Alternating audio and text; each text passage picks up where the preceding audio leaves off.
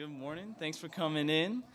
Um, well, I guess this is a, getting a little bit more normal being up here. It's like, what, three times in a row? Like, what? Okay. Yeah. Might spit a couple verses, be like Sean Beckman, a little Slim Shady out here, you know. um, so, yeah. Um, yeah, let's do some announcements. Okay.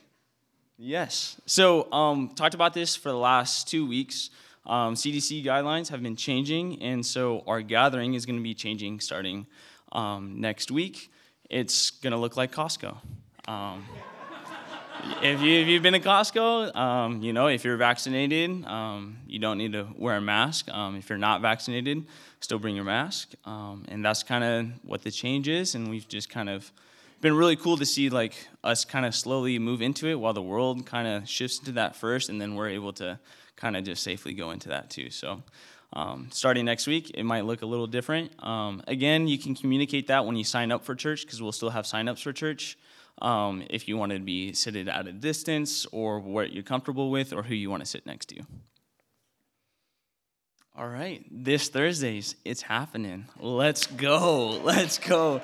Um, so yeah, um, there's gonna be a party. It's a celebration of the end of the school year, and also this is the last week for the village, which is something that um, we've been doing since October. And so it's kind of bittersweet because, like, I've been doing it for so long, and now it's coming to an end. Um, so it's really cool to be a part of um, everything that went down there with all the volunteers. Like, I know Joe was there. Um, so many. Sophie was there um, to do arts and crafts. Amanda was there. Um, so many different people were able to volunteer and be a part of that.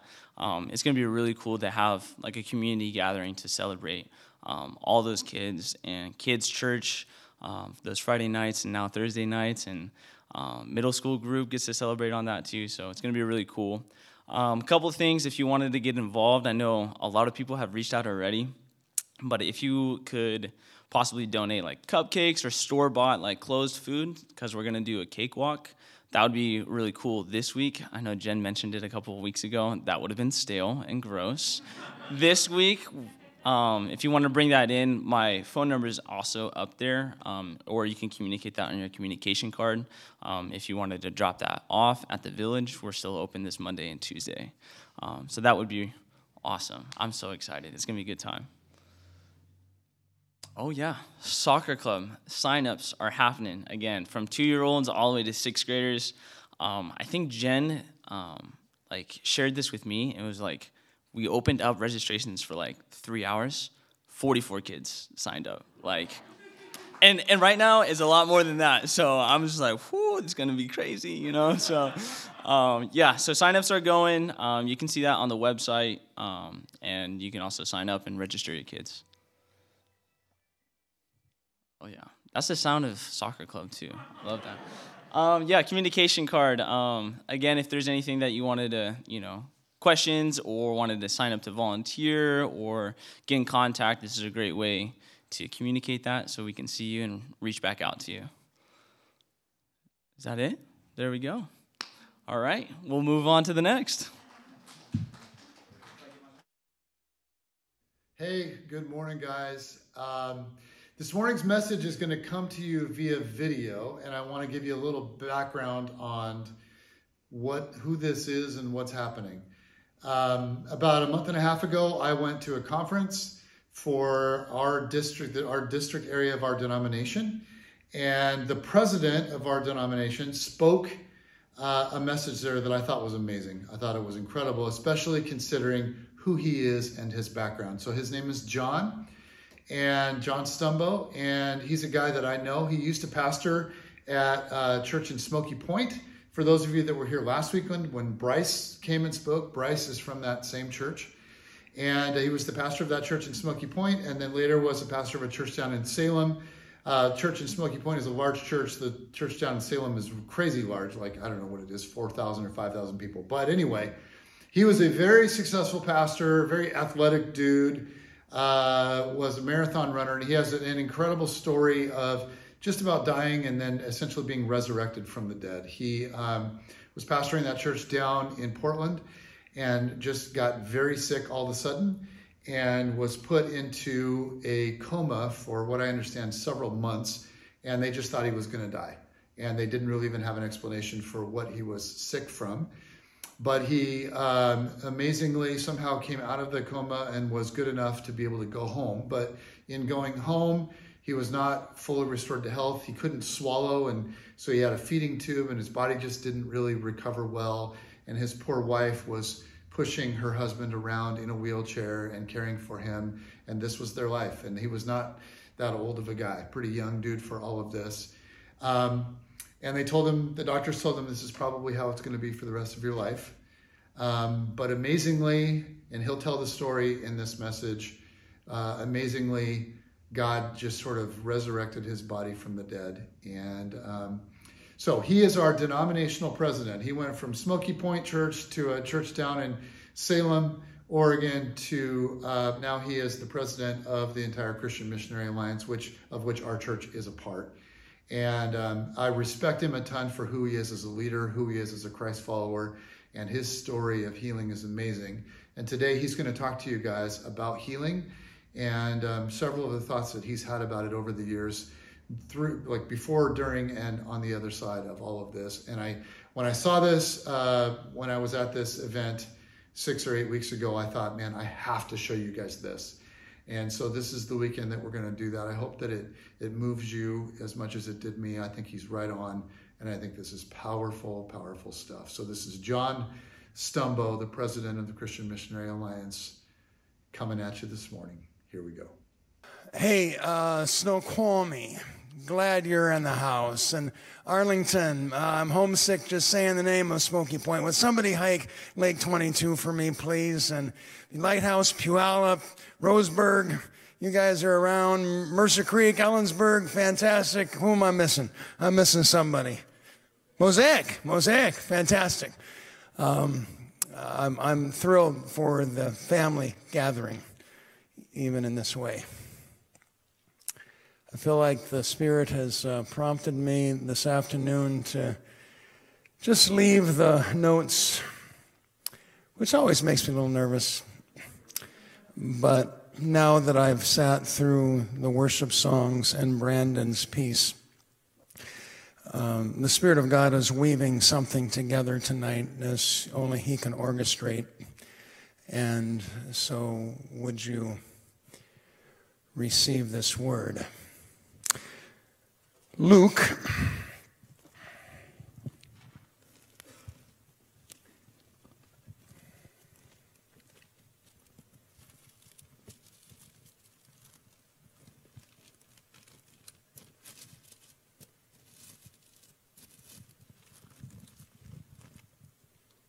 So, if you want to know about boats and water and how to get what's in the water into the boat, Fowler's your expert. Go to Steve Fowler. He knows all things about boats, water, and everything in water and how to get it into a boat. I just know that if the boat's in the water, that's good. If the water's in the boat, that's not good. That, that, that's really about all I know. Um, and the story uh, of Jesus calming the storm, Luke eight twenty-two, is one that all of us know well and many of us have preached. One day, Luke eight twenty-two, Jesus said to his disciples, let's go over to the other side of the lake. Now, a lot of you love to make the point. He said, we're going to the other side of the lake. I think they were going to get there. But so they got into the boat and set out. And as they sailed, he fell asleep. Brandon's first half of his monologue there, and the God who appears to be silent. Christ asleep in the boat, present with us, but seemingly totally uninvolved, uninterested, and checked out. A squall came up on the lake, so the boat was being swamped, and they were in great danger. They're, what are they doing at this moment? they're being tossed back and forth. Somebody is getting seasick because not all of them had their sea legs. Somebody's retching over the side of the boat. Somebody is, many, as many as possible, are grabbing whatever they can find. There's no plastic. They have hands. Uh, they maybe have a bucket of some type. They're trying to bail this boat as it tosses, as it sloshes, as they're soaking wet. This is not a pleasant moment. Peter or the fishermen are yelling instructions. Somebody's angry, and they're looking over at Jesus, asleep. We, we, we read these stories way too fast. Uh, squalls can come up in minutes or an hour, but they don't come up in the three seconds that it takes to read the text. They see it coming. They see it coming. It's coming. It's coming. It's on us. It's in us. We're in trouble. Start bailing. Let's go. Row harder. Take down the sails. Whatever they're doing to survive. And Jesus seemed asleep. Or is asleep. I don't know at what point. It had to be at a point of utter desperation, because in these kind of scenarios, when you're in really what rough water, and the waves are now coming over the boat, you can take one, perhaps. You can take three, four. I don't know how many their boat could handle, but at some point, the water's getting deep enough. The, the line between uh, the side of their boat and the side of the water is getting close enough. Somebody is calculating, one more wave, we're under. This is it. And if there's one way that I do not want to die, there's really some pretty casual ways to die when you think about it. But, uh, but drowning is not one of them. That is like the last way that I want to die. And they, somebody has a sense, one more wave, and it's over. So would you please wake up, Jesus? Just... If none of this has woken them up, wake them up. Master, master. Oh, isn't it funny that they say that word?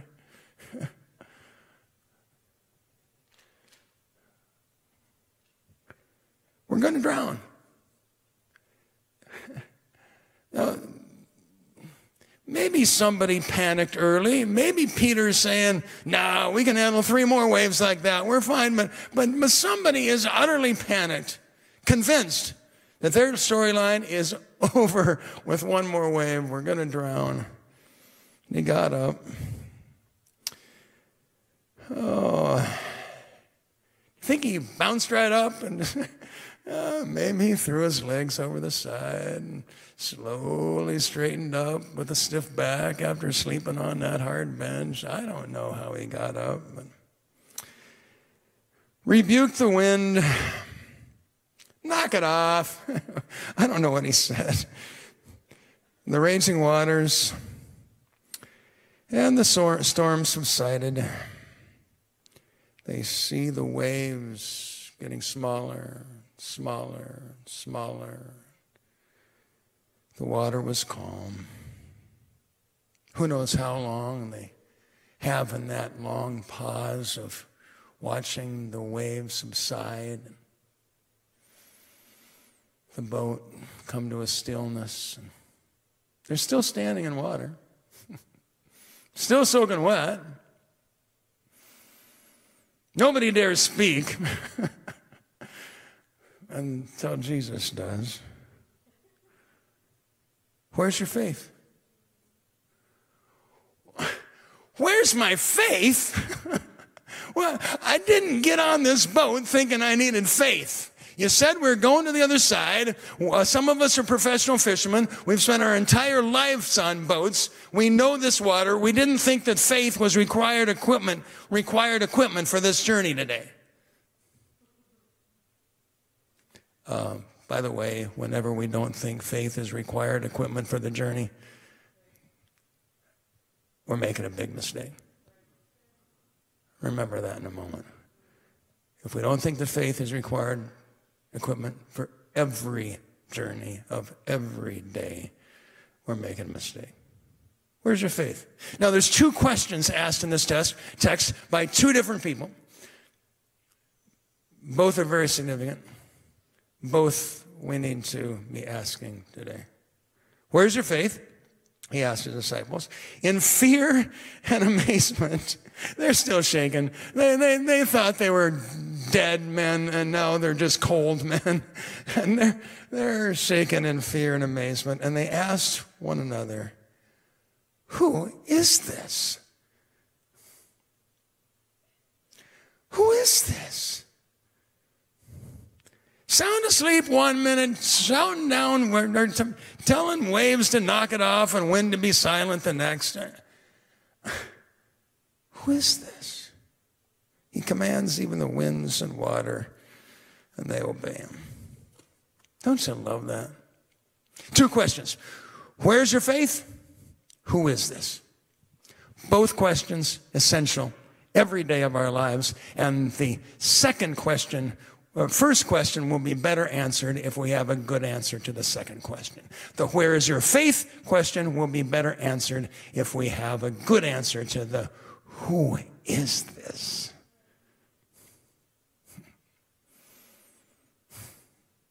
Who is this? Well, here's where we have a little trouble. Because we already have the theological answers, we have the ministry-trained answers, we have the right answers, we have the answers. And, and that's good. I don't want to belittle our theological training. I rejoice in it. I'm grateful for it. I'm grateful for our knowledge. Knowledge is powerful, it's significant, it's important, but it can also blind us. Knowledge puffs up. First Corinthians eight one. He who thinks he knows really doesn't know as he ought. Because we can get, we can get stuck in that, already, I've been there, done that, I already know it. Oh, I felt that so acutely, right there where that, uh, uh, forgive me, off-site uh, people, but but right where the camera is standing right now. After one of the services here, uh, we're having five services a weekend, and I wouldn't always have time to get out to the lobby, and so I was uh, um, just greeting people from the front, have a few minutes in between, and one day a gentleman came right down the center aisle, and uh, he didn't look very well. He looked like he was in difficult physical situation, probably seventy years of age, and um, I hadn't met him before, and he came up to me and started to tell me the story of being in the Vietnam War and having dropped napalm on the Vietnamese people. And here he was, late in life and probably near, based on what I was picking up from the story, knowing that he was going to stand before God, and this This emotion, this experience, the memories of having dropped napalm on the Vietnamese people was just plaguing him decades later. I was just doing as I was told. I was just doing as I was told, he said. I was under orders. But this was nagging him decades later. Is there anything that you can say to me? Can God forgive me? He says to me. And what did I do? I kicked into my theological knowledge. I know that answer. I knew that answer back in the third, well, probably uh, kindergarten class in Sunday school. Can God forgive? God can forgive anything. And so I gave him the, the biblically correct, theologically accurate answer. Yes, sir, God can forgive us of anything. I assure you, he can forgive you of that. And he hung his head. He knew the right answer. He hung his head and said, I thought if I came to you today, you'd have something to say to me, but I guess you don't. So what do you do as a pastor? You say it again and you say it louder. Right? So I did. I was just under orders, he said. I was just doing as I was told. I thought if I came to you today, you'd have something to say to me, but I guess you don't. And the worship team's now starting in on the pre, the pre-service music for the next service. People are coming in by the hundreds, and this man senses all that's going on around him. And with all the weight of the Vietnam War on his shoulders, he turns around and starts walking out. And for the first time in the conversation, I actually expressed my dependence upon God. Not my knowledge, but God, I need you. God. I only had zero point nine seconds for a prayer. I mean, it, this, this was all over in a moment. Lord. Sir, sir, come back. What is it? He said, what is it? The soldiers. The soldiers that were at the cross. They were just under orders, right? They were just doing it as, as they were told, right? And when, what did Jesus say from the cross? And he said it with me. He knew it. He said, Father, forgive them, for they know not what they do. That's it. That's it, he said. And he ran out with the freedom of Christ. Because the theologically correct answer guy finally humbled himself before the speaking voice of God, and in God's kindness, he did have a word that day. I didn't. He did.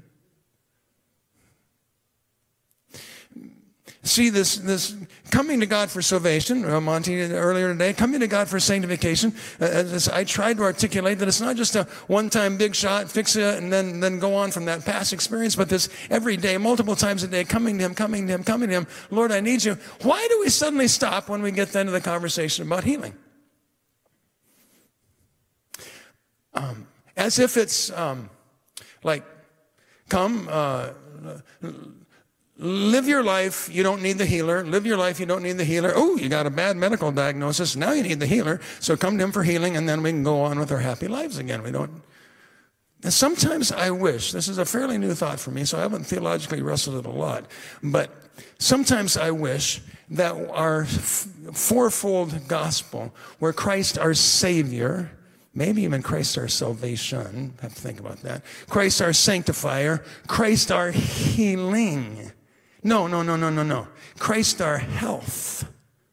Christ our health, not Christ our healer. Because sometimes the implication is, as I just said, that we don't have to come to him. We, unless it's like really bad, really big crisis. And is that really the way that we want to disciple our people? Is that really the way we want to live our spiritual lives? Is that we really get to do our own thing. We really get to live our own lives. We really get to walk in our own strength until, ooh, I... I I, this is a big one. I, I can handle all the little ones, but this is a big one, so now I need you today. I don't think that's the kind of discipleship that we want. I don't think that's the kind of life that we want to live. I don't think that's kind of what's, what's demonstrated here. So, so the question comes to us, where is your faith, and who is this? The reason I said all this uh, at this point is, where is your faith? Some of us don't think we need faith for the daily journey of life. It's for the extra times. It's for the bonus times. It's for the tough times. But it's not for the daily walk. And I think that's a mistake. Where's your faith? I didn't know I needed faith. And then, then for some of us, the problem comes from a, a theological wrestling match that the evangelical community continually seems to have. But this whole idea that faith is really getting something out of God. And if you're not getting from God what you want to get from God, you don't have enough faith, or there's sin in your life, right? And it's very possible there's sin in your life. And it's very possible you don't have enough faith. But it's possible there's something else going on. The faith is not just getting something from God you're trying to get out of him. But faith is hanging on to God regardless of what he gives. So that takes me then to the, who is this? Who is this? If he's the guy that occasionally just shows up to drop some, you know, little gift bag into your life, who knows the name of Dennis, middle name of Dennis Boost? We got a little gift bag for you up here. It's Dwayne, by the way. No, I, uh, Snoqualmie, all you other guys, we were playing a little trivia game here about middle names. I don't know what you were doing in your pre-service. We were really spiritual and doing those kind of things. But... Um, um, that was fun. I'm really not making fun of that. Uh, I am saying that some of us treat God that way, that he just kind of shows up with little gift bags once in a while if we know the right answer, if we do the right things. And I think that God wants to be sought. Thank you, my brother Brandon. Every day, every opportunity. You'll seek me and find me if you seek me with all your heart.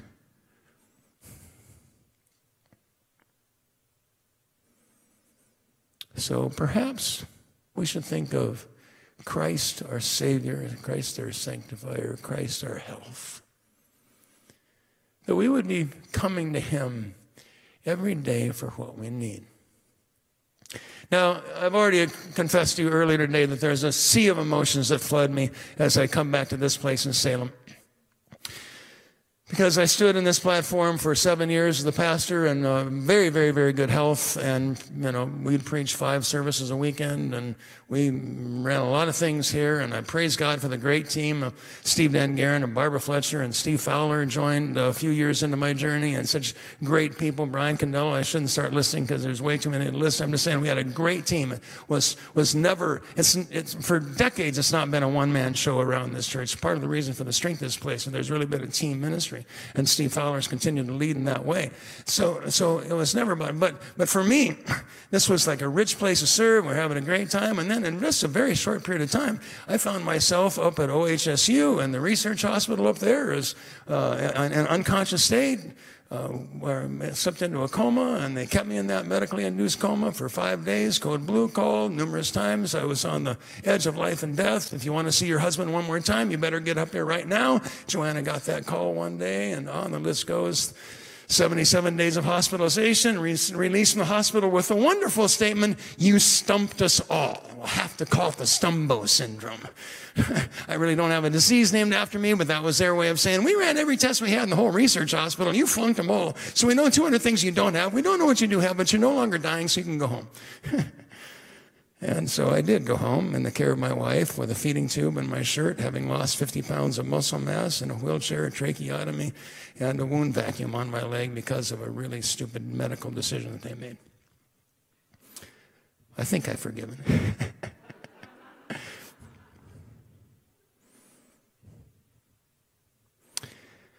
And the next time I was in church, I was sitting in the back row where the wheelchairs pull up, under the care of my wife.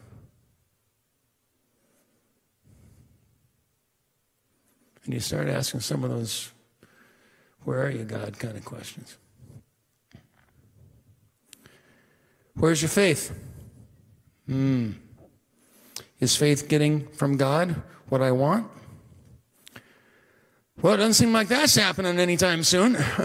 Medical community started to give up on my swallow. If you don't swallow, I had lost, I completely lost the capacity to swallow. No water, no food. Not that I didn't try. But when your swallow doesn't work and you try to suck in a Wendy's Frosty, you know where it goes? Right into your lungs, and lungs and Frosties don't go well together. eighteen months, year and a half, eighteen months. Not a bite of food, not a drop of water. I got pretty angry some days, standing in Walmart grocery section. An ocean of food.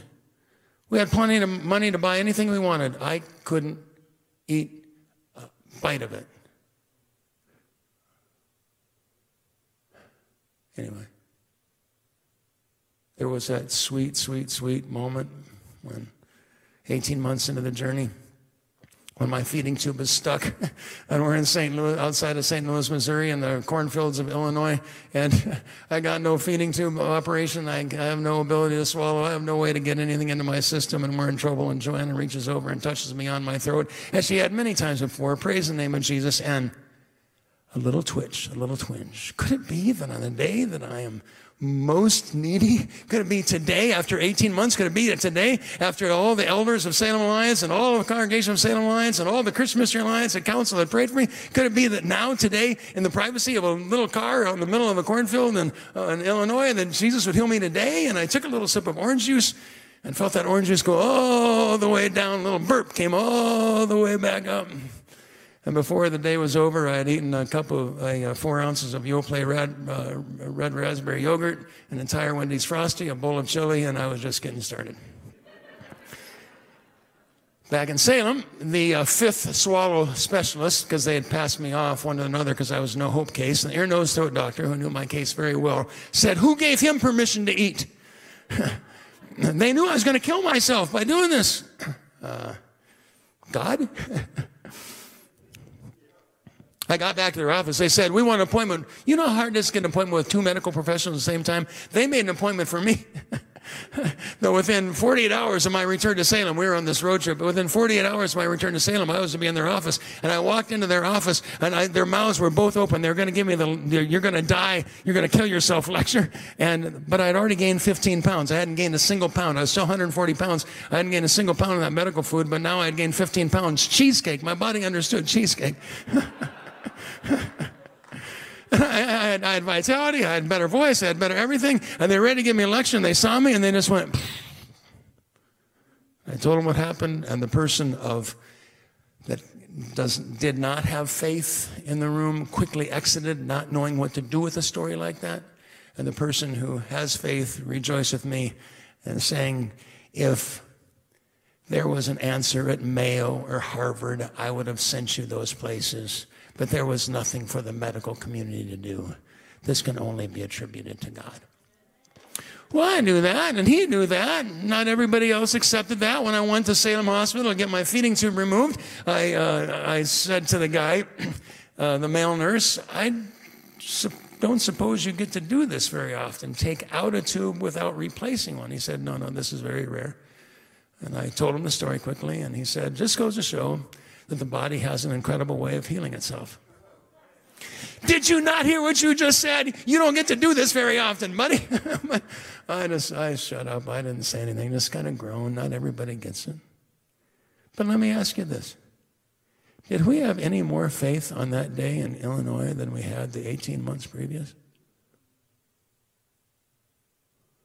I would argue that I had the least faith that day. It's like, really? That was my prayer that morning.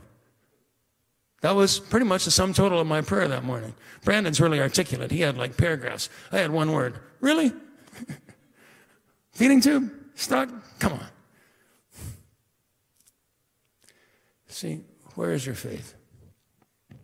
Faith is required equipment for this journey, every day of this journey. And I would argue that our theology of healing would be better if it was a theology of health. Not that we live in perfect health at all times. We live on a fallen planet. It is, as one uh, now deceased Alliance leader used to say, it is right that things are wrong in a world gone wrong. It would be wrong for everything to be right in a world gone wrong. We rolled out the red carpet to sin on this planet. We welcomed its influences into this world, and it's had a very effective work in this world. And cells and gene genetics are part of the destructive work of, of sin in this world. We know that. And the Christians think that we should be uh, uh, immune from all of sin's effects in this world. I just don't think it's good theology. I don't think they've read their Bible seriously enough. That we live on a fallen planet and suffer some of the results of that and should not expect to be immune from that. And if we were able to just order everything around and rebuke everything and live in a life of perfect health and perfect uh, finances and perfect everything, do you know how utterly unbearable Christians would be? There is no testimony without test. What a great line. What a great line. So, where's your faith? Uh, answer the second question. Who is this? Who is this? Is he good? Oh, I know you know the answer. But have you come to the point where you've really questioned?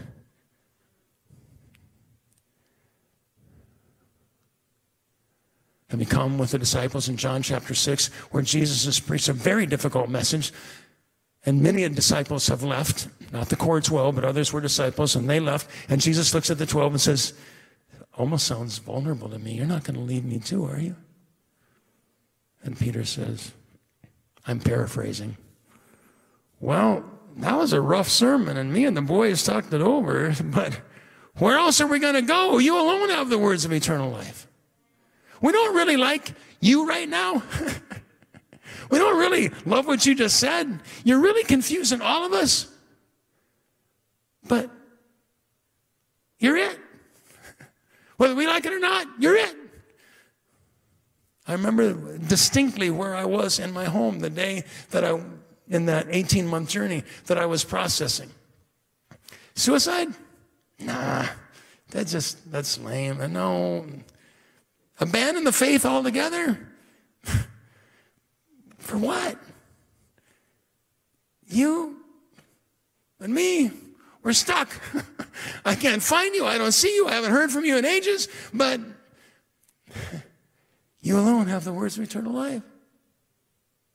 See, I would argue that is a greater moment of faith than perhaps when Joanna reached over in desperation, just called out one more time, God, would you help us? hanging on to God when you cannot see him, hanging on to God when he is confusing you.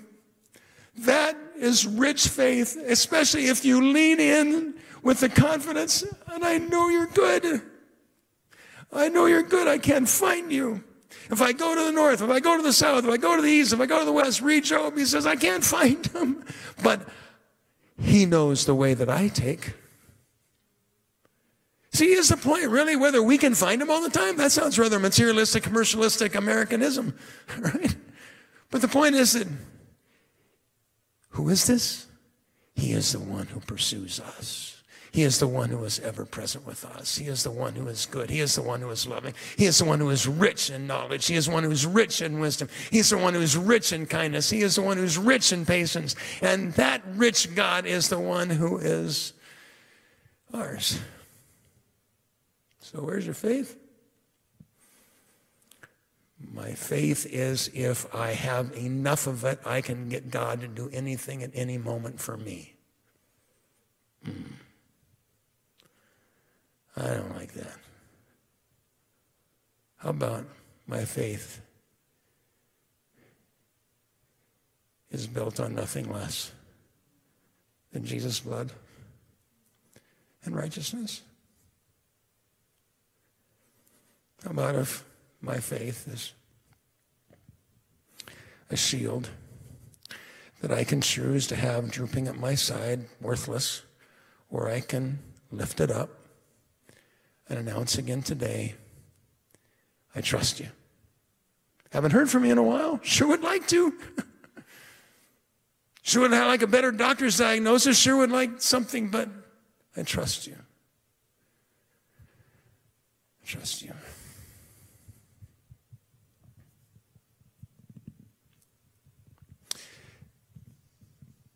Two more stories and I'll be done. I have a sister who's about seventy-five years of age. I'm the youngest of six kids. I have four older sisters. They're more like aunts to me because um, I, I was so much after them that they were mostly out of school by the time that I knew what was going on in the family. But one of my sisters is a widow and seventy-five years of age, living in northern Minnesota, which is uh, in a very remote location. Now, I realize that was just redundant, that northern Minnesota remote, that's redundant. But now, if you're from Alaska, you guys, you, you know, Edna Bay, I've been to Edna Bay, that's another level of remoteness. But my sister has to drive, you know, a forty-five minute uh, trip to see if their little market has a gallon of milk, has a half gallon of milk or not. And they may or may not have milk. So she's out there in the woods in a cabin, uh, uh, keeping a little Alliance church going and doing eBay, supporting herself with eBay. And uh, it's a lot to that story that I would love to tell you. But but in eBay, if you're going to be successful, you not only need a product to sell and a good price to sell it, you need boxes.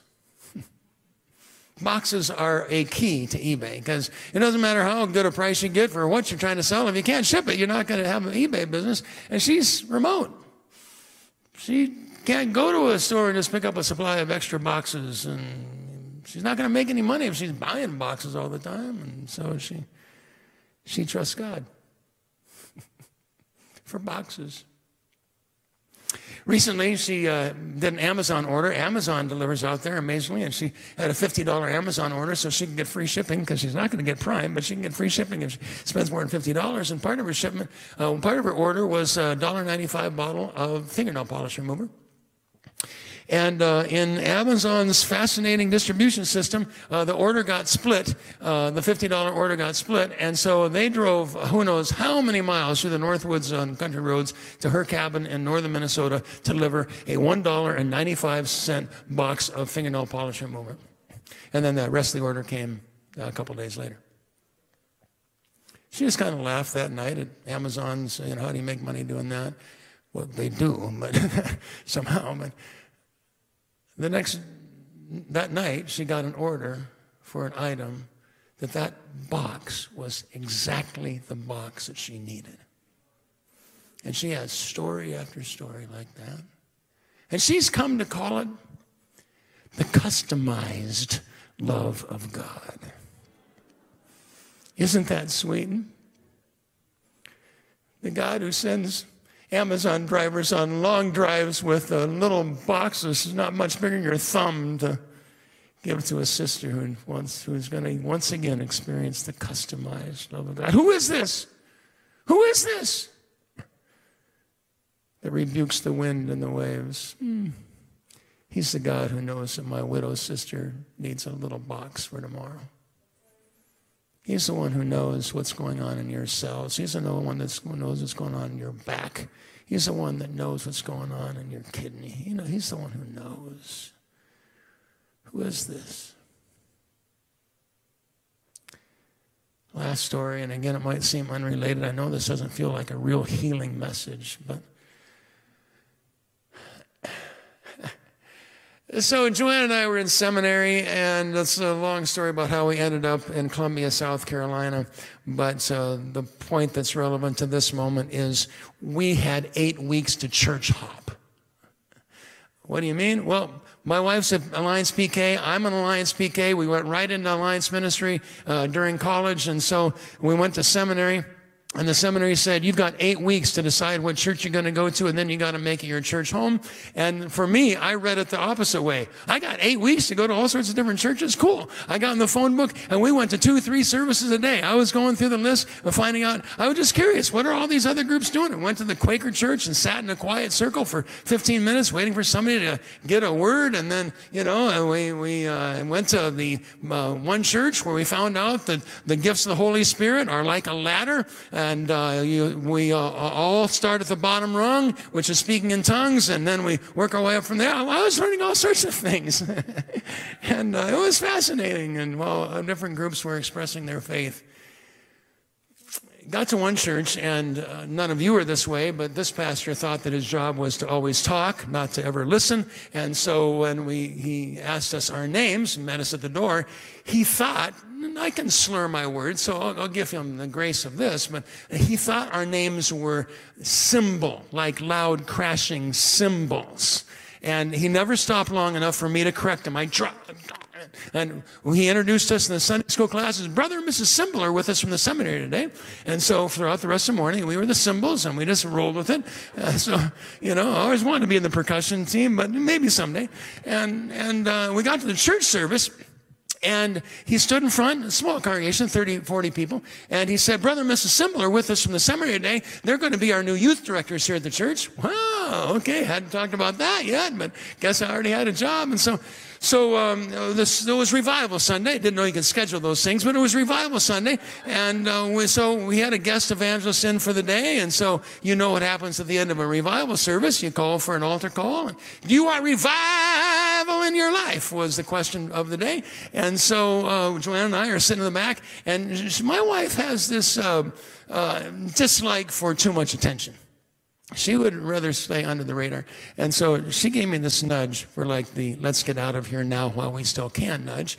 And I'm like, no way, I'm seeing where this is going. I I, I got to have the whole church experience here. So we're having a little revival action. I want to know what that's like. This might come in handy someday. So so we're, we're and so every everybody in the church except three people, I counted. Everybody in the church except three people, and two of them were ladies who sat right over there who looked like they had built the church around them, that they were sitting there before the church was built. And they said, well, they're going to sit there anyway. Let's just build the church right there. So, so the pastor knew they were unmovable. They were just, you know, rocks of Gibraltarists or whatever. So, so, uh, we, but he looks back at us, and he says, Brother Missus Cymbal, don't you want revival in your life?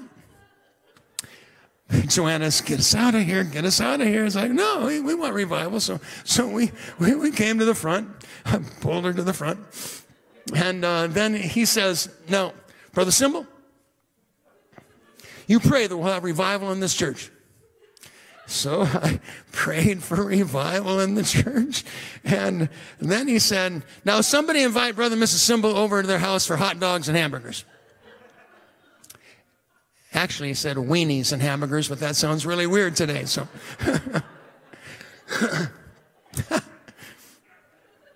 at which point, at which point, true story, my wife grabs me by the hand and leads me out of that center aisle faster than our wedding day, and we were gone. Never to return again. And I feel badly for that pastor because he probably called the seminary ten days, ten days later and said, oh, where's Brother and Missus Simble? They're my new youth leader. And the college registrar is going through the register. We don't have, uh, we don't have anybody by that name here, sir. Why do I tell the story? Because that question has rung through my head a hundred times since then. Brother, don't you want revival in your life? And I've come to have a very odd answer. No. I don't want to need to be revived. I want to be vived. Second Peter chapter one, he has given us everything we need for life and godliness. I don't see the Christian journey as this up and down, get a big rush, fall off a cliff, come back in a desperate state all over again. We don't want to teach our discipleship that way. And for our health, I would challenge us, every one of us, to come to Jesus every day for everything we need for today. Whatever the medical diagnosis is, or you don't have one because you're doing fine. If he would choose to have a miraculous big moment where that cancer is gone, where that healing, where that swallow is healed, where you go from nada down the throat to cheesecake, he can do that. He can do that. But who is this? Was he any less with me, us? Was he any, any less with us in those eighteen months? Than he was in that car that day? No. He was in the boat. He was on the journey. He had never left our side. Were we always like chatting back and forth? No. No. Was he present? Yes. Dennis and the worship team are coming back up to transition us into a time of healing prayer, and yes, use the anointing oil if God prompts you to do so, and yes, ask him for healing, but ask for more than that. Ask to learn to walk in his presence and tap into his strength day after day. And if he gives a major life change healing in a moment, we will rejoice. And if you learn a little bit more of who it is that is with you, we will rejoice. For where is your faith? Is it only based on the big miracle, or is it placed in Christ, our health?